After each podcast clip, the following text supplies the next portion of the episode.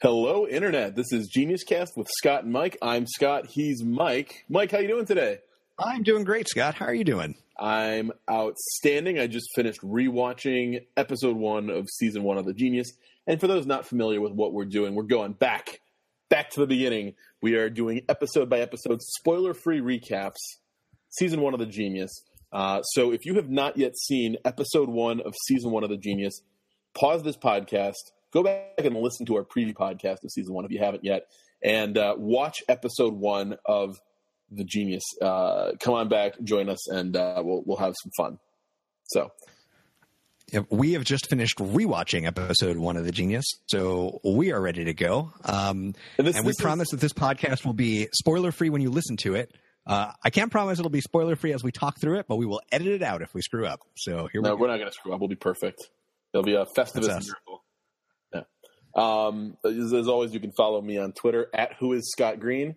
Uh, Mike is looking up his Twitter handle right now so he can make sure what it is so he can tell you. Here we go. I'm going to get it right. It's at Michael Botta. Great. You want to tell him how to spell that? I think that's literally the first time that I've correctly stated my. Well, I usually I usually do it for you, and then I point out that yeah. it's B O T T A as in and I get name it. and not, Michael. Yeah, which Michael. for every Michael you know is A E L, unlike what they wrote on my Starbucks cup this morning. And Botta is B O T T A. Michael, as in Michael Michael motorcycle. Absolutely. Yes. Uh, so, uh, look, if you're listening to us, especially if this is the first episode of The Genius you've ever seen and you're not doing a rewatch, if you're fresh on the show, woo, take a deep breath. You made it. You got through episode one. Congratulations. You got through the subtitles and you were rewarded with the Garnet Heist. Yeah, and the subtitles, you get used to them after a little while. It's like watching any good foreign movie. You've got musical cues, you've got visual cues. I'm sure you got into it by the end. And what an ending it is. Yeah, the Garnet Heist is, um, you know, coming in cold uh, as a, as a fan of Survivor and having seen, you know, limited Big Brother, having seen uh, all of the American seasons of The Mole. Like, whoa, this is this is something we just don't get in American reality TV. We don't get these flashbacks. The closest we had on Survivor was in Guatemala when Gary Hogeboom found the the immunity idol in the tree, and we didn't see him find it. We just saw him play it at tribal council. Yeah, that, that was the same thing that I was thinking about. But but I've got to say, this is the most serendipitous thing to happen in the first episode of a new show that I could ever imagine. It, it's like the perfect way perfect. you would want to have a show. It's no perfect. Off. It's it's just the the idea that that Sangman finds the Garnet. Jinho's dumb enough to leave it. The Jinho becomes a pivotal player in the episode. That Sangman is able to use it to give it to the right person to get it back to Jinho and forcing Jinho to betray his ally to get his own Garnet back, and that Jinho has no idea. It's great. Really great. Yeah. I, it's like the perfect use of the in-game currency. It's the perfect use of manipulation. Like it passes through so many hands to actually have this impact.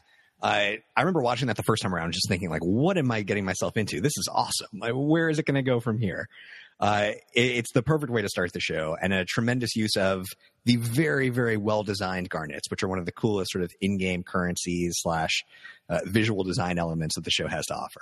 Now I can't remember where I got this question. One of the questions I got about this was why would why would Sangman give up the garnet? Is it really worth one garnet at this point to make sure the player eliminated is Junsak and not Minseo? And something that um, that you may have noticed on the show today is that each player wears a name tag uh, that has that has their their name on it. Um, and then it also has a, a, number that's lit up, and that number is the number of garnets that they they have at the start of that episode. So that number doesn't change during the episode, but at the next episode start, they update the number. So um, if Sangman holds onto the Garnet, everyone's going to know, especially Jinho is going to know uh, next time they show up to, to do an episode who got his Garnet.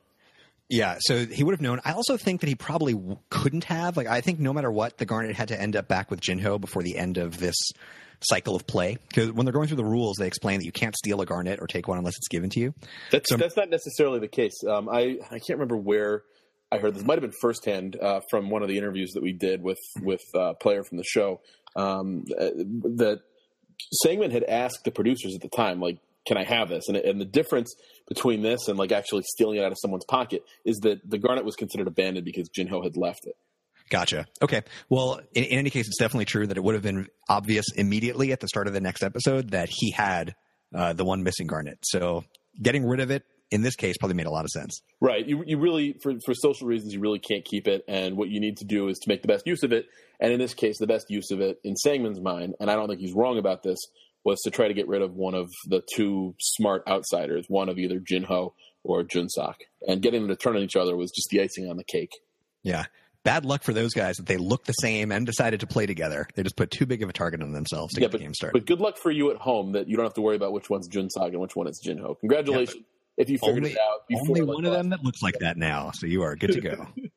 I mean, I feel like like a like a little bit racist saying that they look alike until they're like, yeah, we look alike. I want to get rid of the guy who looks like me. Like, Oh, all yeah. right, cool. I'm, I'm they okay. say it. The show puts it on the screen like the identical twins, Jinho and Junsak. These guys are the same person. Watch them play together. I, I'm probably still culturally insensitive, but I can at least feel better about myself uh, Yeah. when, when the show references it. So, wow, yeah, that that is just a what a way to finish. Um, Uh, all right, should we should we get into it? We'll take it back from the top and make our way back to the Garnet heist. Let's go to the top and let's talk about a couple of show related things that we didn't get to on our preview that um, uh, that I, I want to talk about. One of the first ones is just the way the show is put together.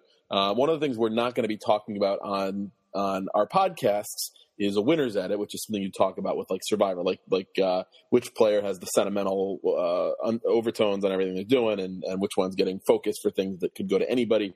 Um, we're not going to talk about it, not because this season aired a few years ago. We're not going to talk about it because there there can be no winners edit on the show because unlike Survivor, unlike The Mole, unlike The Amazing Race, which are taped ahead of time, and the show finishes taping before the first episode even airs, uh, The Genius is taped as it's airing. So in real time, they're only they've only got a couple episodes in the can when the current episode's airing. So at the time this episode aired, um, they they had maybe taped the first like three it was episodes or something. Yeah, they were Four ahead when they started airing it. Sure. Uh, yeah, so there's no John Mish, Stephen Fishbach winners edit here. So even if it looked like there was, Actually, Steven Steven's pretty sure John Mish is going to win this season of The Genius. that's right. But we're going to have to edit that out because no spoilers. John Mish does in fact win season one of the Genius. Damn it! Yeah. Oh gosh. That's why we love this show so much. We're big right. John Mish fans. Oh, who isn't? Who isn't a big John Mish fan? Anyway, we'll save that for our John Mish fangirl podcast that we do on the side. The Make a Mish Foundation. Oh, it's so good. All right. Let's uh so so that's something we're that we're not going to talk about. We are you know there's you can to the extent of like the the idea of the winners edit like you, you just have to get a read of of how players fit into the puzzle socially and strategically um probably much like you'd have to do if you were actually on set watching them play. Yeah, no winners edit, but there is fantastic editing as a whole. Oh goodness, yes. Uh, it's something that you'll see throughout every single episode that we'll cover here, but they're taking what is a relatively straightforward outcome. Like if you were to view this perfectly chronologically, you know, everyone plays their cards. We end up down to Minseo. She decides to save Jinho, and we go to the death match. But what they do is they do a fantastic job of chopping it up to preserve the mystery. So you get the story arc throughout the episode of who screws Minseo. It gets bleeped out. You don't know, but you know that it's coming. You get the preview of two hours from now, something is going to happen here. Uh, and then throughout the episode, in terms of actually explaining what is uh, not one of the most complicated games we'll ever see on the Genius, but for a first time viewer, your first game definitely takes some getting used to and some explaining. And they do a tremendous job of weaving narration with graphics and quotes from the players throughout to actually explain the game and tell you the story of how we get to the outcome. Yeah. So um, it's it's just excellently uh, expertly put together. It's it's wonderfully done, uh, and it's just it's stuff that doesn't fit. you know once you've established a format like for Survivor for 31 seasons, you establish this format. It'd be really hard to change the format and go back and have flashbacks and and uh, all of that. So it's it's great to like sort of come out of the box with this new novel approach because not every episode necessarily has to have flashbacks. Um, sometimes the the the way that the shoot goes, it naturally progresses where there's like a natural mystery and you don't need it, and and sometimes uh, sometimes you do need it. You might even get more of it, but but just that they're so open to you know, with a new show to trying uh, different ways of of editing it together is really strong. So, with that being said, let's get to the game today because uh, we we met the players in our preview podcast. We already talked about them. They're they're in the the room together um, for the first time. We're we're seeing a little bit about them. We've talked about them all. So um, Yeah, I'll throw in one thing. Like the the show tell like introduces the arena through Yunji's eyes, which I thought was interesting. Like you you walk through the Winners door and- Yeah, you, see the whole crowd.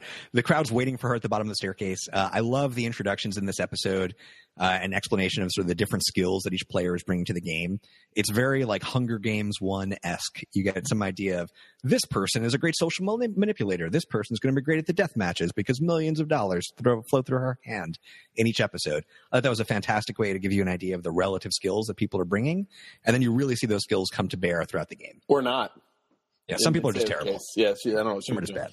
Um, so the one, two, three game is just a fantastic introduction to the show because um, eventually there, there'll be some games that take uh, a lot more explaining. Uh, but what the one, two, three game is simple. You get nine cards. Every player, each of the thirteen players, gets three ones, three twos, and three threes. Uh, players agree to play as a, one-on-one. Uh, you can play whichever card you want. You can trade cards with anybody. You can give cards to anybody who's willing to accept them. And at the end of the day, you get one point for each win. Each time you play a higher card than an opponent, you get no points for a tie or a loss. And if you end the game with any cards in your possession, you automatically finish with zero points. That those are the rules of the one, two, three game. There are, I believe, 117 cards in play, which means at the end of the day, someone's going to be left with with a card. Yep, it's an odd number. So, Scott, it was very nice of you to quote Jimmy Cha there and note that the game is simple it's simple, simple, simple. Uh, and in fact, we're going to hear that multiple times through the lens of Jimmy Cha, who is one of the first people, at least as the show explains to us, who puts it together and has some general understanding of roughly how this is going to play out. Uh, but we do get a great lens into the different pairings that are forming and the different, you know, mini alliances that are coming together with each of their own strategies. Uh, something that's really interesting here is they sort of they dive in. You see a big group form around Jimmy Cha as he's explaining, you know, the overarching approach. But there are lots of people who are at very different levels of understanding uh, once the game rules are introduced. They have roughly an hour to figure it out, and by roughly I mean exactly an hour. They have sixty minutes to figure it out, and there's a timer and everything. Uh, and it takes people varying degrees of that entire sixty minutes to have any idea of what's going on. Yeah, um, Cha pretty quickly figures out the like the level one thinking of what to do with this game, which is just pair up, find one person, and you can give yourselves uh, each three wins, and you can tie with the other three cards. That you uh, you you use your twos against their ones, they use their twos against your ones, then you've got your threes. You either play against each other or go find someone else and hopefully get a couple wins out of the threes, which is uh, is a neat first thought. As we'll soon see, that's not a great thought. Uh, leaving yourself with with three extra cards. Yeah, it, it it's level one. I'd say this is episode one, so there's something to be said for just trying to come up with a strategy that will keep you from automatically going to the death match. I totally hear them there, but uh, you know, just as you mentioned, we see different pairings are coming up with different, more advanced strategies. Uh, the most obvious one here is that once Jinho and Junsak get together, they're thinking through the fact that, oh, wait a minute, if, if we trade cards, you know, across the two of us, we can get one of us to nine, one of us to zero, and that's fine because if nine is the highest score, one of you us will get a token of life. We can just save the other, and then we're both immune. Simple. so here are the different schools of thought on on how two people can play the game. Uh, because two people can engineer any combination of scores between them anywhere from from zero zero if you tie with every card which of course would be ridiculously stupid uh, to nine to zero and, and anywhere in between. So nine to zero uh, the pros and cons the pro obviously nine is the most you can get just with two people playing their cards but the downside is if nine's not enough to win the match the actual winner then gets to choose between the person who has a card remaining at the end and your teammate with zero points as far as who's the actual loser because they both have zero. So in the case that two players tie uh, for the loss, the winner of the game decides which one of them is the like de facto loser who goes to the death match. So that's the risk of going nine and zero. It gives you your best chance of winning, but your best chance of somebody losing. Yeah, you, you got to feel really good about the idea that nine points is going to be enough to win the whole game. And, and as we see, Jinho and Junsak, uh, they're not confident of that. They're worried that there are other folks who are, uh, as they correctly identify, like if you have a bigger group, you can get to a higher maximum score.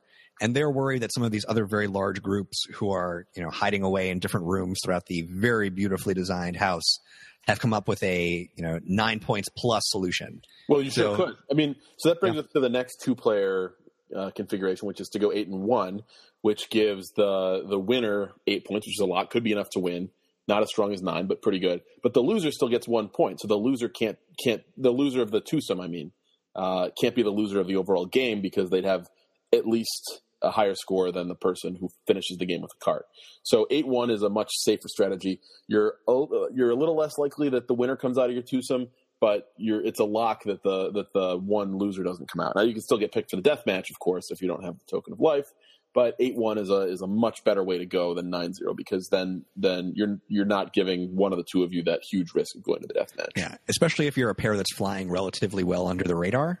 Uh, if you don't think that you're likely to get chosen for the death match, if you haven't really upset anybody over the course of the game, you're probably going to fly safe if you go 8 1. Well, then I wouldn't go 8 1 in that case because why draw attention to yourselves? Going 8 1 will draw attention to you once the scores are revealed. If you're really under the radar, I would stick with a 3 3 or a 4 4 strategy.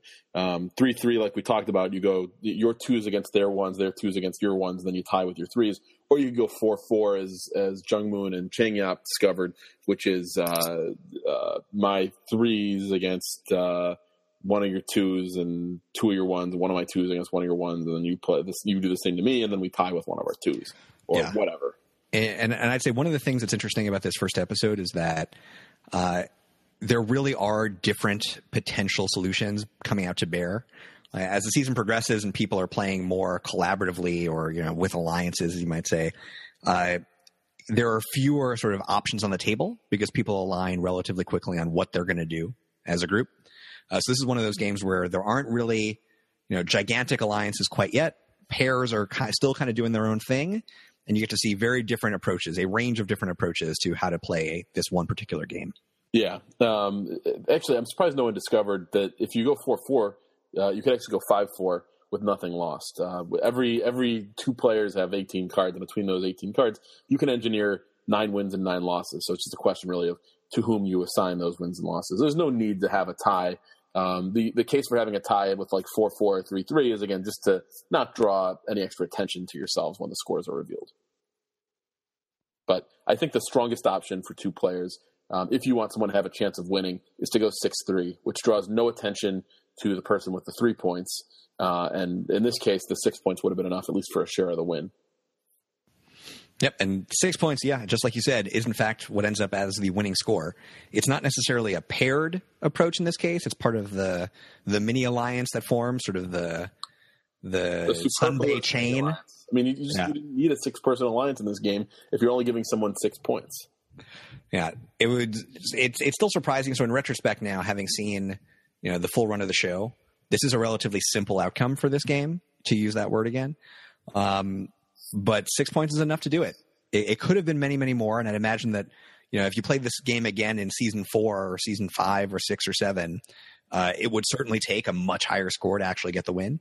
But for now, six points gets it done. That might be true, but I think you'd also have a harder time finding people willing to have fewer than four wins to again draw attention to themselves as being part of the plot. Mm-hmm. Yeah, there's always that tension, and you don't see it so much here, but a few people are thinking about it which is like, how much do I want to put myself out there? Is it worth winning a game? I just really want to cover myself and make sure that whoever the deathmatch candidate is isn't thinking about picking me to bring with them. Very important. I mean, the the number one rule of surviving on a genius is don't go to the death match. If you go to the death match, you can get eliminated. If you're not in the death match, congratulations you have to find an outfit for next week's show. You're coming yep. back. Yeah. So don't lose and don't get the person who did lose upset with you. Yeah. Don't just the the whole point of the main match. It's not to win. The point of the main match is to not go to the death match. That is what you're trying to do. I'll say it again. The point of the main match is to not go to the death match. There you go. Yep, that's it. That's just so, science. so in real time, uh, Jimmy Cha quickly figures out something. He figures out that you can go three, three and three and then you have three extra cards that are all threes. Should we call this the three three three three plan? Um, let's go with it. Let's do it. The three three three three plan, which is, again kind of level one thinking, but he's a level ahead of most of the people he's lecturing in this room. Who, uh, I guess, uh, my understanding is they didn't. These people didn't quite know what they were getting into when they started playing when they signed up for the Genius. So yeah, I think they were expecting just a, a, typical you know variety show with some games to it because and I'm sure they knew there were going to be eliminations because that's something you don't yeah. you don't drop on these celebrities at like the last minute after they've cleared their schedule for 12 weeks. Sure, and, and I don't blame them. This is brand new. The Genius doesn't exist before this moment, so this game is pretty confusing for someone who has no idea what they're walking into. Right. Uh, now, 60 minutes is a lot of time to figure it out. Yeah. And so. they get there. Like ultimately, most of them get there. Most of them. Uh, Sung Yu, does he get there? Unclear. Unclear what's happening with Sung Yu here. Does he get it? Is he playing dumb? Uh, is he somewhere in between?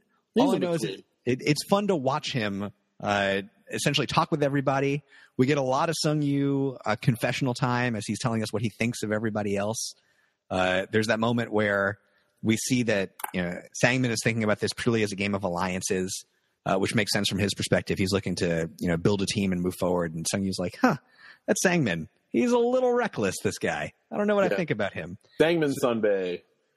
Yeah, and and we there's got, that so, Sunbae chain because Sangmin is Sung Yu's Sunbae. Yep. Gura's like, "Hey, I'm Sangmin Sunbae." So uh, I guess Gura and, is.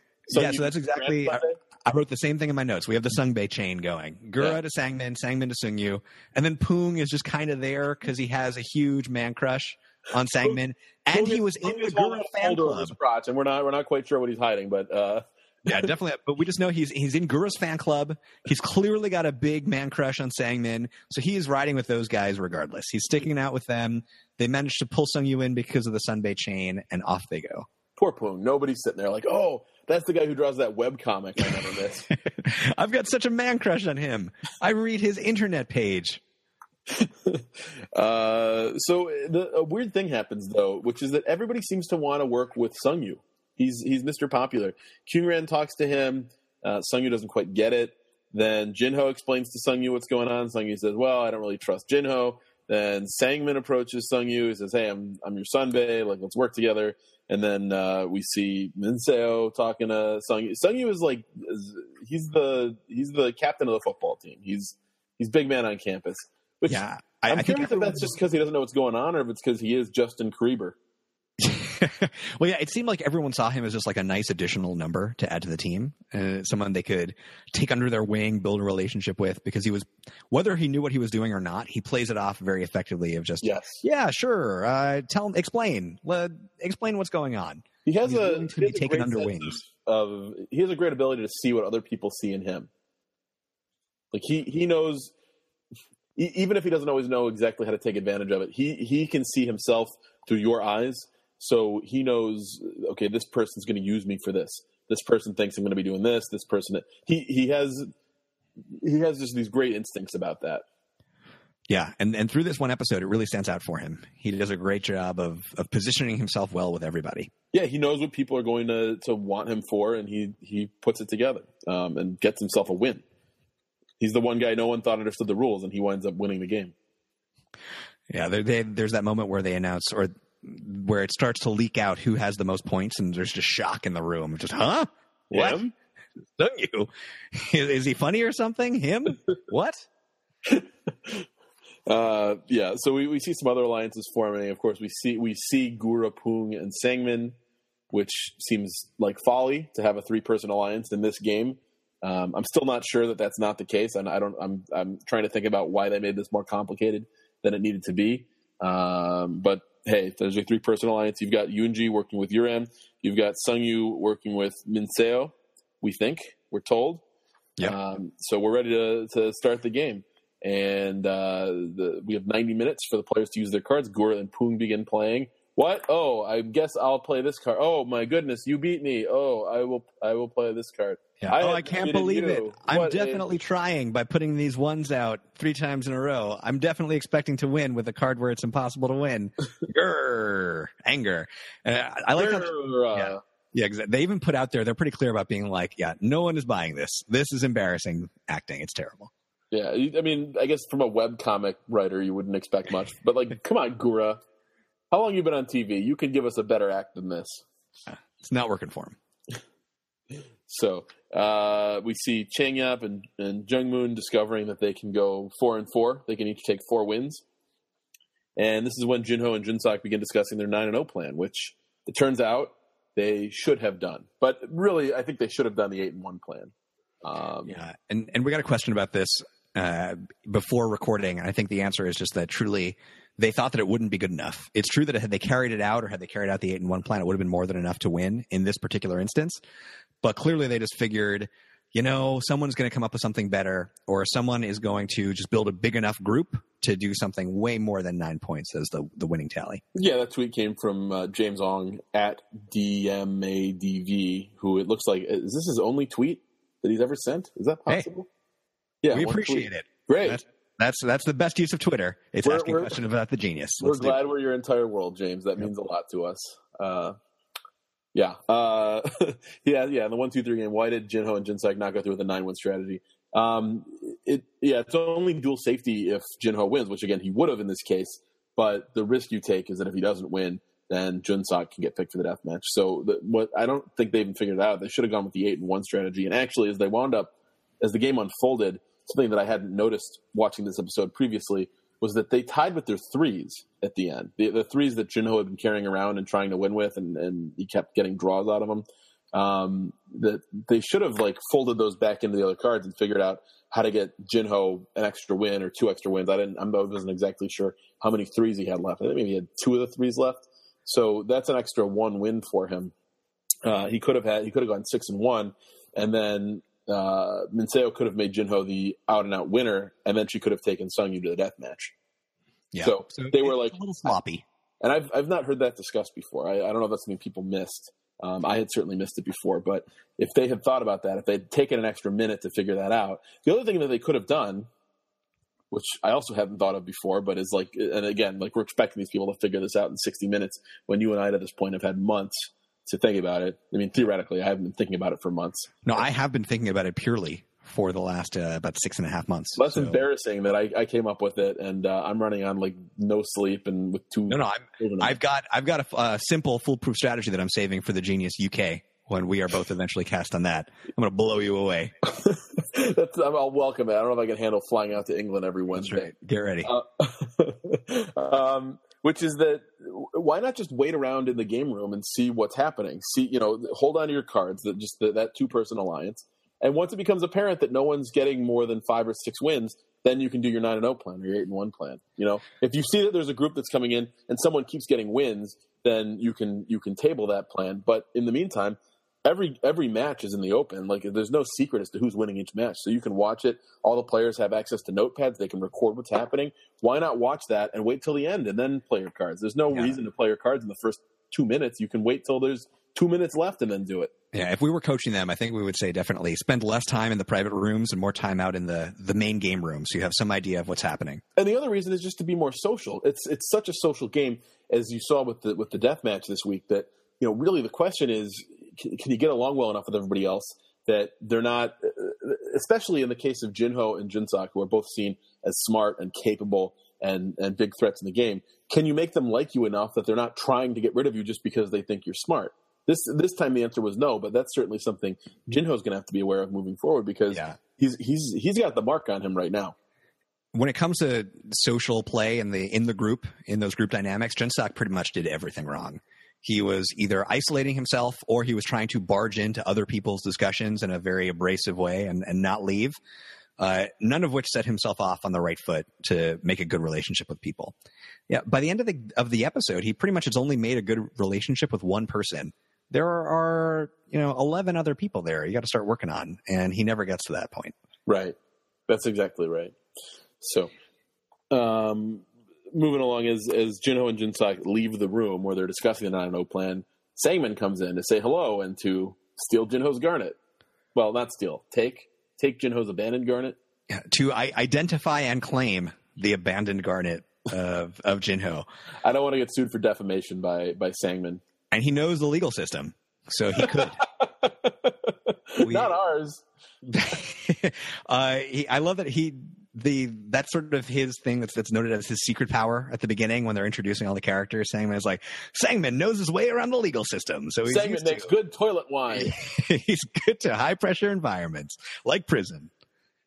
yeah, he uh, did he spend time in prison? No, no, I don't think so. Just in courts. Yeah, it's just it's a financial thing. It's not. Yeah, and evidently it's it's not just him. So there's that moment where they explain that the other member of his group, which is something I missed the first time around. I hadn't noticed that either. I think Yeah. that I, uh, they updated the subtitle, and I think that's one of the things that must have been added. Oh, that's right. Yeah. So from the time that we first watched this to now, uh, Bum Diddlyumptious, the great spoiler god of the American and English language genius watchers, is like recaptioned some stuff.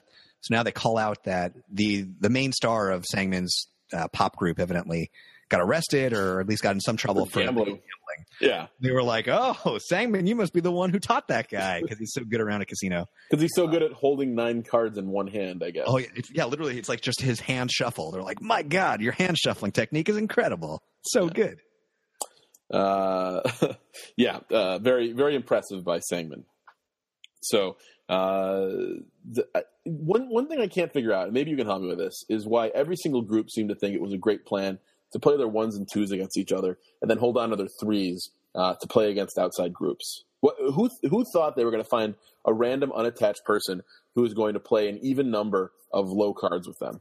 Did just everyone assume that Sung Yu was going to be that idiot? They were all like, "Oh, perfect. Sung Yu has no idea what's going on. We'll go up to him at the end of the game. That big dummy will have played all of his threes by then. No problem. We're cleaning house." Uh, I, I think everyone assumed that there was a greater fool. It's like the stock market. They they all assumed like, all right, so either either it's Sung Yu or some other moron is just going to get nailed at the end of the game, and I'm going to have all my threes to clean house. Uh, and it turned out no one, nobody was that stupid, which you would hope is the case on a show that is literally called The Genius. Yeah, uh, that is true. Um, no, no one is able to Martin Shkreli their way to the. Well, no, I guess then you wind up in jail anyway. That doesn't work. That's right. That's right. No one here bought the one uh, Rura album that is for sale to just one person for a million dollars. That did not happen. Well, I know a number of our listeners uh, uh, probably probably interested in having that Rura album uh, to complete their genius uh, item collection, along with the with the Sung Yu uh, socks that I think we found on Amazon. Right? Wasn't that one of the things that we That's found? right. And on Amazon and in 99 cent stores near you, if you live in Korea, uh, you can get your Sung Yu Infinite socks.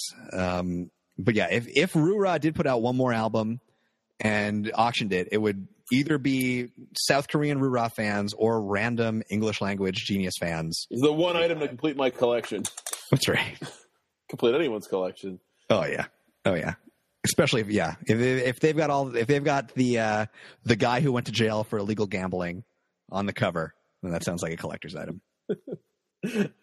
Uh, we got to pull our money together, Mike. Uh, all right. So, so the we find out eventually that that Minseo has been betrayed, um, and we find out she was betrayed uh, not just by one person. Like he kind of gets pinned on on Kyungran a little bit for for putting the the idea in Sung Yu's head, really by this six person alliance that had no qualms about going after her.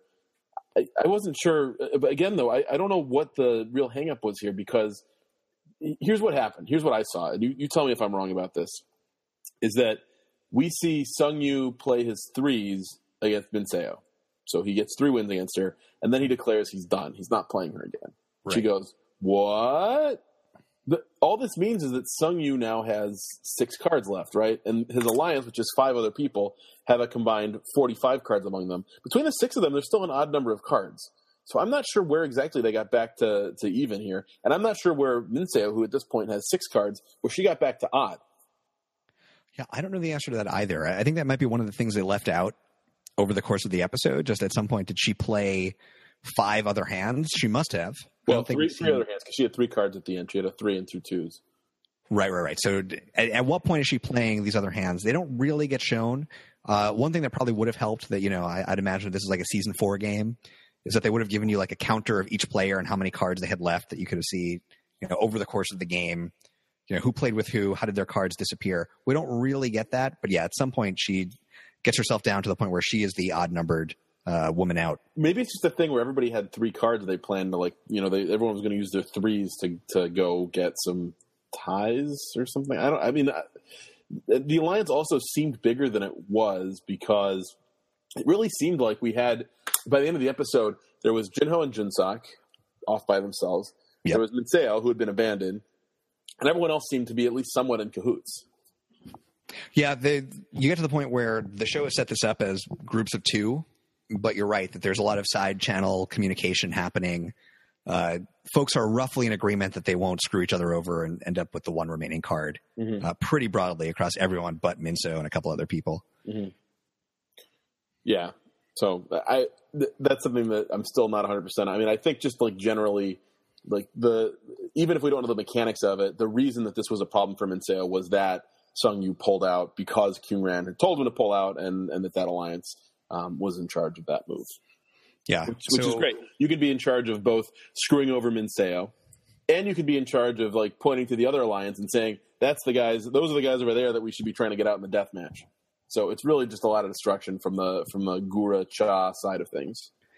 Yeah, they they come out looking great by the end of this episode. Even though, like, if you think about it, just in terms of pure uh, gameplay, I don't think that they had the optimal approach here. But by the end of the episode, they have played it really, really well. Their social play is strong, and that's that's a group that if they're able to stay together, will do well. Now, something about uh, something that's important to note about the show. This is a this is a game, the one two three game, where you can make teams however you want and you can play it however you want. But there will be some games where you have to draw to be on this team or that team, or you're going to have you're, you're going to be this type of player, that type of player in a game. There might be like two different two different uh, roles you can play in a game, and so.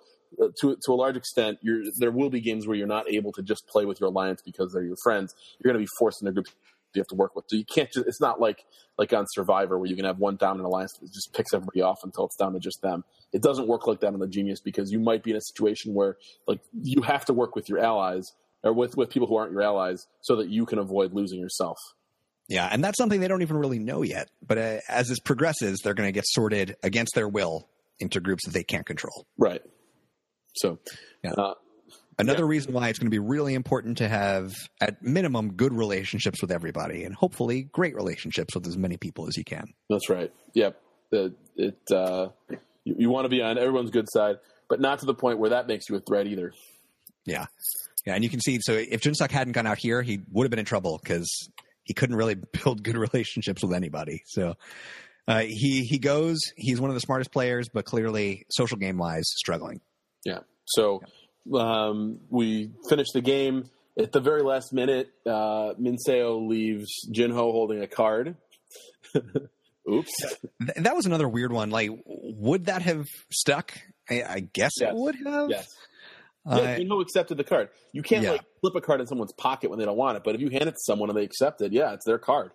Yeah, so that was an interesting choice. It, it, never really is clear to me why, at that point in the game, she decides that it's better to save Jinho than anybody else. But especially when there's pressure from a bigger group of people saying, uh, "Stick him with it, stick him with it. We want him to lose." Yeah. I, it wasn't quite clear why she sticks with him. It doesn't. Like ostensibly, she's like she she kind of gets at that she's doing it so that Sung Yu can't be the sole winner, so he can't give immunity to whoever had betrayed Minseo. Like so, yeah. in this case, Kyungran. So he can't give the other token of life to Kyungran, and that way Kyungran's not safe. And that way Minseo can play in the death match against Kyungran and hopefully eliminate Kyungran. But even when Kyungran is, avail- is available to be picked for the death match, Minseo still doesn't pick her. So what's yeah. the point? Exactly. That, that's why I don't really get it. Why make that choice at all? Doesn't make sense. I mean, in the end, it winds up helping her a little bit because in helping Jinho, he lets her win. Like maybe that factored into why he was even amenable to taking her garnet, or oh, who knows. But it, it, in the moment she made that decision, it does not make a lot of sense. It doesn't make. Let me amend that. It doesn't make sense. Yeah, it, maybe it could if like they knew what the deathmatch game was and they were going to plan ahead to set it up so that Jinho makes the decision, but they didn't. They had no idea what the deathmatch game would be, and they didn't know they'd be able to rig it to all come down to Jinho's choice. Okay, so what about this? If you're you're Minseo. Minseo's not Minseo because that does not go well. Let's say you're Minseo. Okay. And you're at the end. You've got these three cards Yep, I just finished a busy day of auctioneering. I'm down to three cards. Well, I don't think she was auctioneering that day. I think you don't know. Maybe she was. Maybe she started her morning with like just a quick a dip in the auctioneering pool. She got a couple couple million dollars in her hands. Then she showed up at the, the at the TVN studios. that are busy. She's done auctioneering for the day, but now she's all in. She's got three cards. Uh, she was she's planning after this.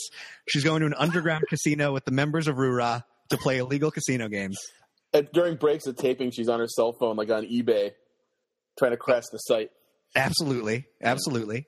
Uh, so, so, now here she is. She's down to three cards. Well, no, What's happening? It's not her. It's you. You're okay. Me. It's me. I've just done all those things. Here we go. This is quant now. This is now the show Quantum Leap, which is a great. You just, you just finished auctioning a Picasso to Cards Against Humanity for one hundred and fifty thousand dollars. Exactly. I've now quantum leapt into her body, and I'm taking her place. Shout out to Kos Kozgrowski. He will appreciate that. And here we go. Oh yeah, should we do like Kos references every 15 seconds on the podcast. Everything is just a reference to something Kos has done in his life. um, for those those who don't know, uh, Kos did a, a podcast uh, on. Rob has a podcast with uh, where he he made like little secret genius references every five to ten seconds, which was, was pretty amazing. And I don't great. I don't think Rob picked up on very much of it at all. Yeah, and, and you won't get it until you've watched a bigger chunk of the show than just the first episode, but at some point you will. Okay, so so you, Michael Bada, are Yep. Minseo. Um, cut your bangs, and you have a you have a choice here. You you have your three cards left. Um, Jinho is is game for this strategy, and there's just a little bit of time left. You go to Sung Yu instead of instead of playing the hand with Jinho. You go to Sung Yu. Say, look, you betrayed me. I know you probably feel bad about it. You can redeem yourself. I want you to make me safe for the death match and then you you can either just hold on to your cards and force a, uh tie in last place with Jinho and you, who will both have cards and both have zero, and and you can let Sung Yu give you the token of life and make Jinho the loser. Yep. Or you could even play one last. You give your other card to somebody else and play the last game if you want. Um, you know, of course, you're the you're the bad guy who betrayed Jinho, who really who really screwed him over hard by handing him a card and letting him lose the game. But if he loses the death match, it doesn't matter anyway. I mean, it's water under the bridge at that point.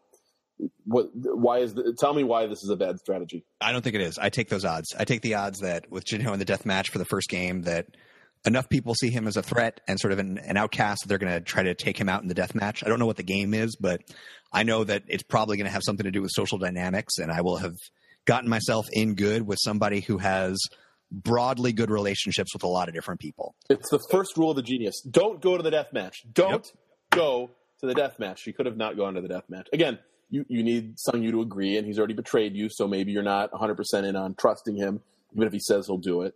But don't go to the death match. Take your chance at not going to the death match. What's the worst that happens? The plan backfires, Sung Yu makes you the loser of the match, and you go to the death match. You're going to the death match anyway. Yeah, I, I would take that bet every time. It's worth it. and it's it's the first uh, episode, it's the first cycle, so you'll have lots of time to get everybody to forget that you did this, or to let other people do worse things in in future episodes, trying to save their own bacon. So you, you got to do it. I mean, again, I, I just I don't think she's that good at the game, and we'll get to our power rankings in a minute. But I, I feel like there's a spot for her very low down on the power rankings for being very bad at the genius. So uh, we get to our death match. It's time. Um, and has to pick someone. She can't pick Sung Yu. She can't pick Jinho. She can pick anyone else. She can pick Kyung Ran, who she thinks uh, betrayed her. She can pick anyone in that alliance, or she can pick Junsak for some reason. Yeah, I I actually think picking Junsak ends up being a good choice because she decides she needs to uh, build back her relationships with a relatively powerful group of people. So she, Here's why. Here's why I'm not super concerned about that. If I'm in Minseo at this point, yeah, um, first, if you go along with what they want to do, you're still not in that group socially, and they're just going to keep thinking they can use you for whatever in the future. And second of all, if you assert yourself and you go up against one of them uh, from that big alliance, then they'll be a little more cautious dealing with you in the future. If you, you know, if, presuming you can survive it. And third, you don't really know. Like at this point, we don't know what the game is yet, so she doesn't know that it's purely a social game. But for all she knows, it could be a highly strategic death match, of which there are a, a great deal. There will eventually be some death matches that do not have any social uh, val- the, the, the, Yeah. the social minimal rock paper scissors in in future death matches. Minimal. Right. Well, we we we may see this one again, but but some will be more social. Some will be purely social, like this one was. Some will be purely strategic. Um, so if it's a purely strategic one, I'd rather go up against uh, I don't know, Almost anyone else, probably. almost, yeah, pretty much just not Junsak of that group. Like I don't want to go up against Junsak. I don't want to go up against Jimmy Cha. I guess he's someone I'm like not looking to pick for death match. yeah, but Um, it- I wouldn't- I wouldn't She pick goes in- Jinho. She's she goes in with the assumption, and she is luckily correct that she's going to be able to get help in this Right. this death match from the crowd. Uh, had it not been a game where she's able to get help, she would have been in a lot of trouble. Yes. but she's able to get help. Uh, so from that perspective, if, if that's the assumption she's going in with, I get it. I get it from that sense. Yeah, but like again, like like Junsak is one of the three, and again, you can't pick Jinho because he's safe. But Jinho and and Cha and Junsock are probably the three people like you just don't want to play in a strategic game. So I think that's a big risk. So again, I'm not saying she necessarily did it wrong. She's, she, I guess, she's banking on if she's thinking of anything, which probably the answer is she's not. She, but she she's banking on it being a social death match, and it turns out she she gets the the benefit of that one, but not really because that giant alliance still is not still isn't helping her, right? Like if you're helping me, but you're also helping my opponent, then you're not helping either of us. That's true. I, I was thinking of it from the perspective of like if this is you know, something like Big Brother, it's nice to have people think that they can use you. It's good to set yourself up as like the non-threat who you know will be around and I, I, can work with them. They like me. Like there's that quote at the very end of this episode where they say the key to becoming an ultimate victor is not to bare your fangs until the end. You know, if you have a lot of people thinking they can use you, well, that's a pretty good way to roll under the radar for a while. Yeah, although in this case it winds up getting her to the death match, so there's there's a limit to it, I guess. Mm-hmm. Um, but yeah, so she picks Junsak and we find out what the game is. It's it's the winning streak game. The, you're going to play against all 11 non-deathmatch players in rock paper scissors, and whoever has the most consecutive wins, that number of consecutive wins is their score, and the higher score wins the deathmatch. Yeah. Lower score, goodbye. And so, the, for most of the folks listening right now, this is their your first time seeing a Genius death match. I would say uh, there is some variety in Genius death matches. There are games that will get repeated uh, over the course of one given season, but in general, uh, there are some consistencies, which is that most most death matches in the Genius take a game that the audience knows pretty well, and then they modify it in such a way as to make it some kind of strategic or heavily social game in a way that it wasn't before. Uh, some games are just things that are the same as they've always been, but the majority have some aspects of a game that look familiar mixed with aspects of a game that don't really look familiar at all. Uh, I would say this is an example where clearly they've taken rock, paper, scissors, which is going to look very familiar, and we will see return in different forms throughout the course of the entirety of this show. Um, but they have a twist with it that makes it very much a social and alliance building game where you can do things like trade garnets, you can do things like build your alliance. Uh, I'd say this is not one of the most successful death matches we're going to see over the course of the show, but it does do a good job of setting the tone for roughly what you can expect out of a, a death match in this show. Yeah, when Ian Terry and I went back and looked at all the death matches in the history of the Genius, this was a contender for last place. Mm-hmm. I don't think it was last place, but it was it was in the bottom three, I think. Yeah, I, one thing that's good about it is it does give us a lot of the use of the show's theme song. So there's a lot of uh, melody that gets played throughout the the course of it. Uh, I oh, like oh yeah, I have that in my notes so here. Yeah, if you're looking for the Genius's music, uh, most of it or a lot of what you're hearing, the theme song and some of the other music throughout the episode is from Idiotape. I D I O T A P E. Um, and the album, oh, let's find the album. It's like it's all binary. It's like one zero one zero one zero. Yeah, yeah, yeah that's right. It, yeah, one one one one one one zero one. I may be reading the number of ones wrong, but yeah, yeah, that's the album. Um, it's the, which, which, if you punch into a calculator and hold upside down, says boobs. it says IOI. Yeah, exactly. Um, yeah, uh, so anyway, if you're, yeah, if you're interested in the Genius music, loves it. Yeah, he wanted to listen to it over and over again. I finally got him off it, and now he likes uh, the Monty Python traffic light song. well, yeah, do you know that song? I I probably do. Off the top of my head, I'm not sure which one it is. Well, if you if you happen to listen to it, you'll understand why we are not thrilled that he wants to hear this song over and over again. It's not inappropriate. No, it's, it's just is not. It's all right. I'll yeah. check it out. I'll check it out. I would say for folks, uh, the music of the show is going to play an even bigger role as we go. Uh, you can find Ian Terry has a Genius playlist on YouTube. I have one on Spotify if you're curious, but there are a lot of great songs that you're going to hear as recurring themes on the Genius. It's not a show spoiler, but I, I, think it's more fun to be surprised by the music. So yeah. I, I'd, I'd, advise not checking that out yet. And uh, you know, if, if, you're dying to hear the music, it's not you're not going to find out who wins the season by what the song choice. It's not like they're going to play like uh, like Gura's song or like Jinho's song or the the Sangmin song or the Kyungran song or whatever. Like it's going to be it's gonna you know there the it's it's just music, but it, like it's more fun to have the music come in, I think, and and like really punctuate a moment. Yeah, it's good stuff. There are going to be a lot of classic songs that, that get played over the course of the show. So, um, yeah. So music is good, and yep. we like music. I believe. True. Yep. Very good. so we're going to play the game, and the players realize uh, both both players of the death match that their best bet is just tell everyone, look, I'm going to throw rock every time. So why don't you please throw scissors so that I can beat you? Which is fine. Um, again, like the it's better than the version of this game where you're legit playing rock paper scissors for the you know against everybody trying to win against each other, where your biggest winning streak is going to be like three. Um, so that's pretty strong. I will say there's a strategy to use um, if you're the player in the death match. If there's someone who you think is uh, is going to screw you over. And that strategy is to throw the thing that uh, would uh, lose to your thing. So if you say you're going to So throw if you rock, say you're going to do rock, that means that they're going to play gonna be- paper. they might throw paper. So you want to throw They can play scissors because one of two things are going to happen. Either they're going to throw paper to try to beat you, and you'll get them because you'll be throwing the scissors, or they'll throw scissors to try to lose to you, and you'll have scissors also. So you'll just tie, and then the next time you can trust them and you can beat them um, as previously planned. Right. Yeah, I, I think that absolutely makes sense. Sort of in future iterations of this game. For this one, it, it looked like there was no real sense of who was on your side and who wasn't. Pretty much everyone said they were with you. Well, no one wanted to make waves in the first episode, and it, it seems pretty simple. Look, Jinho's last. Jinho's like, well, my position's not important, which you know, if you most most ways you can imagine this game playing out, it wouldn't be because the most he can do is affect someone's streak by one, as opposed to like the person who who goes uh, uh, what sixth of eleven, uh, because that person, if, if they beat you, they cut you off so that your biggest streak could only be five. Uh, Jinho, his full ability is to cut it off so that your biggest streak can be ten instead of eleven. So it Yeah. seems like maybe it's not a strong position. But the other players say, "Hey, Jinho's last. Let Jinho pick who wins. We'll all lose to everybody. They'll both have ten wins going to Jinho, and then this can be Jinho's problem." Yeah, you see, Gura's really the godfather here. Like Gura decides they they were targeting Jinho from the beginning. Now they can't get him out. They might as well at least Put the uh, mark on make, Yeah, make him stick his neck out. Make everyone see Jinho as you know one of the big threats. Make him very visible and really put him on the spot. Yep.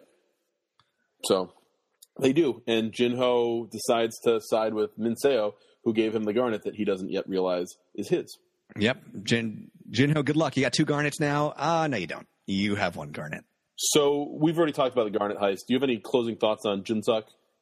Uh, no closing thoughts on Jinsak. I, I mean, what might have been, I guess. He clearly is a very smart guy. Uh, did not really have the social dynamics part of the game down. But if maybe if he had gotten a purely strategic death match for the first one, he would be in much better shape. I, I wish he would have won this death match. I think there's more to see from him. I think uh, he's someone who's thinking about the game. Who you know he's he's in that uh, that group with Jinho, the, the two of them, thinking of like more novel ways to play the game. I didn't see what Minseo added, so I I wouldn't have minded losing her. Um, I I don't have much use for it just from a TV viewing perspective, and uh, it would have been would have been better. Even though Jinsuk's not great socially, I think it would have been better to see what he could have brought strategically to future games. That's true. But from a being able to figure out which one is Jinho perspective, good thing that Jinsak's gone. Yeah, and I will say, um, going back to this episode, the the Sung Yu Chang Yap thing wasn't that big a deal, even though they look alike, because the only one who did anything was Sung Yu. So it's pretty easy to figure out which was which in this episode. And then um, uh, with Sangmin and Poong, um, I think that also is a little more apparent as you watch them actually interacting and Yeah. ahead on the show. And Sung got a lot of screen, excuse me, and Sangmin got a lot of screen time for the Garnet heist, so you, you get a chance to figure out who he is. Yeah, and I believe he's not wearing glasses next week, so Uh, you won't have yeah, to worry about remember. That, that's true. He does have the glasses on in this one that are going to disappear. So, um, all right. So we should do our power rankings uh, Yeah. now. This is Can I, can I throw in two other things that I think are going to change over the course of the show? Yeah, I'm doing it. Here we go. One is that this episode is unique to me in that so much of it is about who is going to the death match as opposed to how the game itself plays out. Like the game itself is over pretty quickly in the grand scheme of Genius episodes, and they spend a lot of time on uh, the machinations around how they're going to choose rock versus paper, who is going to make the decision, and then who they want to have actually go to the death match itself, like which person will get chosen. And then the other thing that stands out to me about this show, uh, pretty broadly for all of it, is like there are barely any commercial breaks. How the hell does Korean TV work? Like there's like one commercial break that I noticed in the entirety of it at the one hour mark. Is this pay TV? Like is TVN like Showtime and they don't really need any commercial breaks? I do not understand how that works. right. Are you done with your little rants? I'm done. All right. I think there were at least two because the um, the flashbacks usually lead, in, lead into commercial breaks, don't they? And I also think that um, uh, Bum Diddly Umptious is editing out some of the bumpers before and after. Ah, that might be it. Okay, that makes sense. It's a little cleaner. Um, I'm not sure on that, but but yeah, there's. Uh, I, I guess like I'm not even noticing it, and it's probably because the bumpers are gone. Yeah. All right, well, let's do it. Go to the power rankings. Let's do it. Uh, we've got 12 people. We've got 12 spaces, and I think we were talking about this before the episode. It's hard after one episode to like say like, well, like who's better, Poong or Yoonji? Like which you know, it's Yeah. it's, Who are those people? it's easier to it's easier to put them in tiers uh, with with some people like clearly being either between tiers or below tiers. For example, I will go out on a limb here and say that Minseo is the worst player out of the 12 left, and I'm putting her in 12th place in my power rankings. Yeah, no argument here. So, and we we also talked uh, very briefly. We thought that well, you you you had a top four, and I think it's a top three. So you want to go through who those people are, and we can talk about them. Yeah. So the, the top four people, and I didn't really rank them within this, but I said Gura, uh, Jimmy Cha, Teacher Cha, whatever, Sungyu, and Kyungran. And all four of them to me look like they made a lot of bonds throughout the episode. Um, they show that they have some idea of what's going on here, and they really showed different skills, right? So Jimmy Cha showed that he's going to be pretty quick in terms of aptitude for figuring out an approach for the games. Maybe not the best approach, but he'll have a plan and he's able to act on it. Gura showed that he is, you know, socially dominant. Like he's able to really work people, build great relationships, use the leverage he has. Kyungran does some great manipulation, and Sung Yu does a great job, despite the fact that he is one of the most active uh, people in terms of screwing someone over in the game. Does a great job of maintaining good relationships with pretty much everybody. Okay, so so I actually I thought maybe you put three at the top, but really from what we saw, I think the top tier has to be just Gura and Jimmy Cha. I think that's it because you know I'm not I don't think Kyungran was bad, but you you see how the, those two were able to take charge in different ways. Cha strategically with his calm leader approach, and Gura by just being a bull in a china shop and having his will be done. So those are the two who I think are in the best position, especially socially, um, to to lead matches and to have people afraid to take them to death to, to pick them for death matches. Those are the guys who aren't going to let themselves be in a position to lose games. So um, for, I, I would argue those two go first, uh, Cha and Gura, and um, you know I, I'm okay with putting Kyungran third. I, would have to think about putting Sungyu there because I feel like Sungyu was to, to some extent just like kind of a puppet. You know, like he was just he he knew what he was doing and like he knew he was screwing over Minseo and he was helping this group instead of that group and that he was being sly about it. But I I, I just think Kyungran's hand was up his ass the whole time. Yeah, I and and I think there's something good to be said for. Uh, being competent enough and at least being good enough at figuring out who to talk to for information and then being decent at you know coming off as a, a good guy and someone that you can work with to everybody else would you put him ahead of someone like Sangmin who had the garnet heist who had like that really great um, like just the instinct to to go for that. Who who put it together quickly. Yeah, I mean Sangmin does well here. It, it does feel like he's sort of just doing what Gura wants.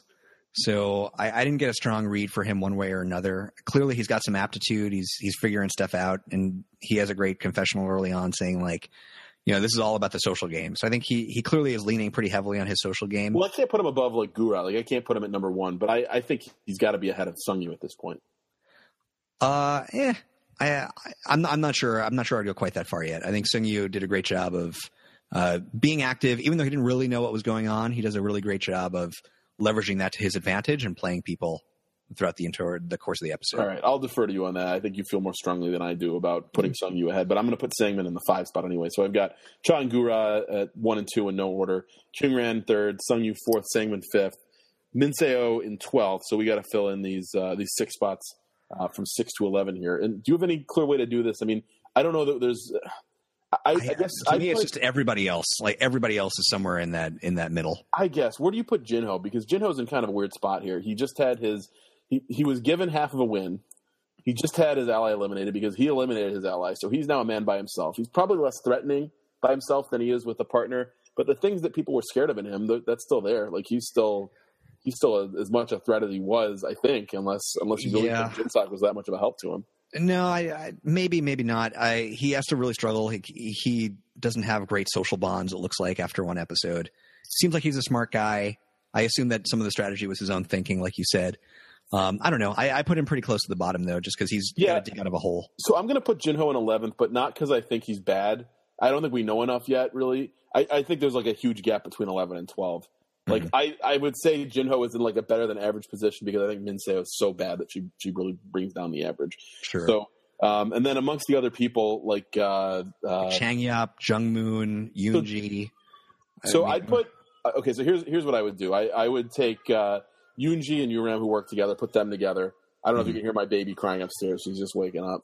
Uh, that's my wife's problem right now. She knows I'm doing a pie. I'm like, honey, I got to talk about an episode of The Genius I watched months ago. That's so, right. We got Korean celebrity reality shows to talk about here. Yeah, the kids here. There's only a few more minutes, and then I can go up and um, yep. pretend to help. Um, so I would put uh, the Chang Yap Jung Moon pair together. Jung Moon ahead of Chang Yap because she seemed to know more. I'd put Yoonji and Yuram together because they work together. I'd put Yoonji just above Yuram, and then Poong somewhere else. So I, I think of those groups, Um, I feel like Poong is in a better spot socially with Gura and Sangmin, so I'll put him in sixth. I'll put Jungmoon in seventh and Changyap in eighth. Eighth. I'll put Yoonji in ninth and Yuram in tenth. And I don't have a ton of, uh, you know, again, I, it's, it's it's kind of a mishmash, but uh, with with only one episode in. But I, I feel like that's kind of how it's got to be. So Chan Gura at the top, uh, Kyungran, Sungyu, Sangmin, Pung, Jungmoon, Changyap, Yoonji, Yuram, Jinho, and then bringing up the rear way far behind Minseo. I'm I'm good with it. Let's do Okay. it.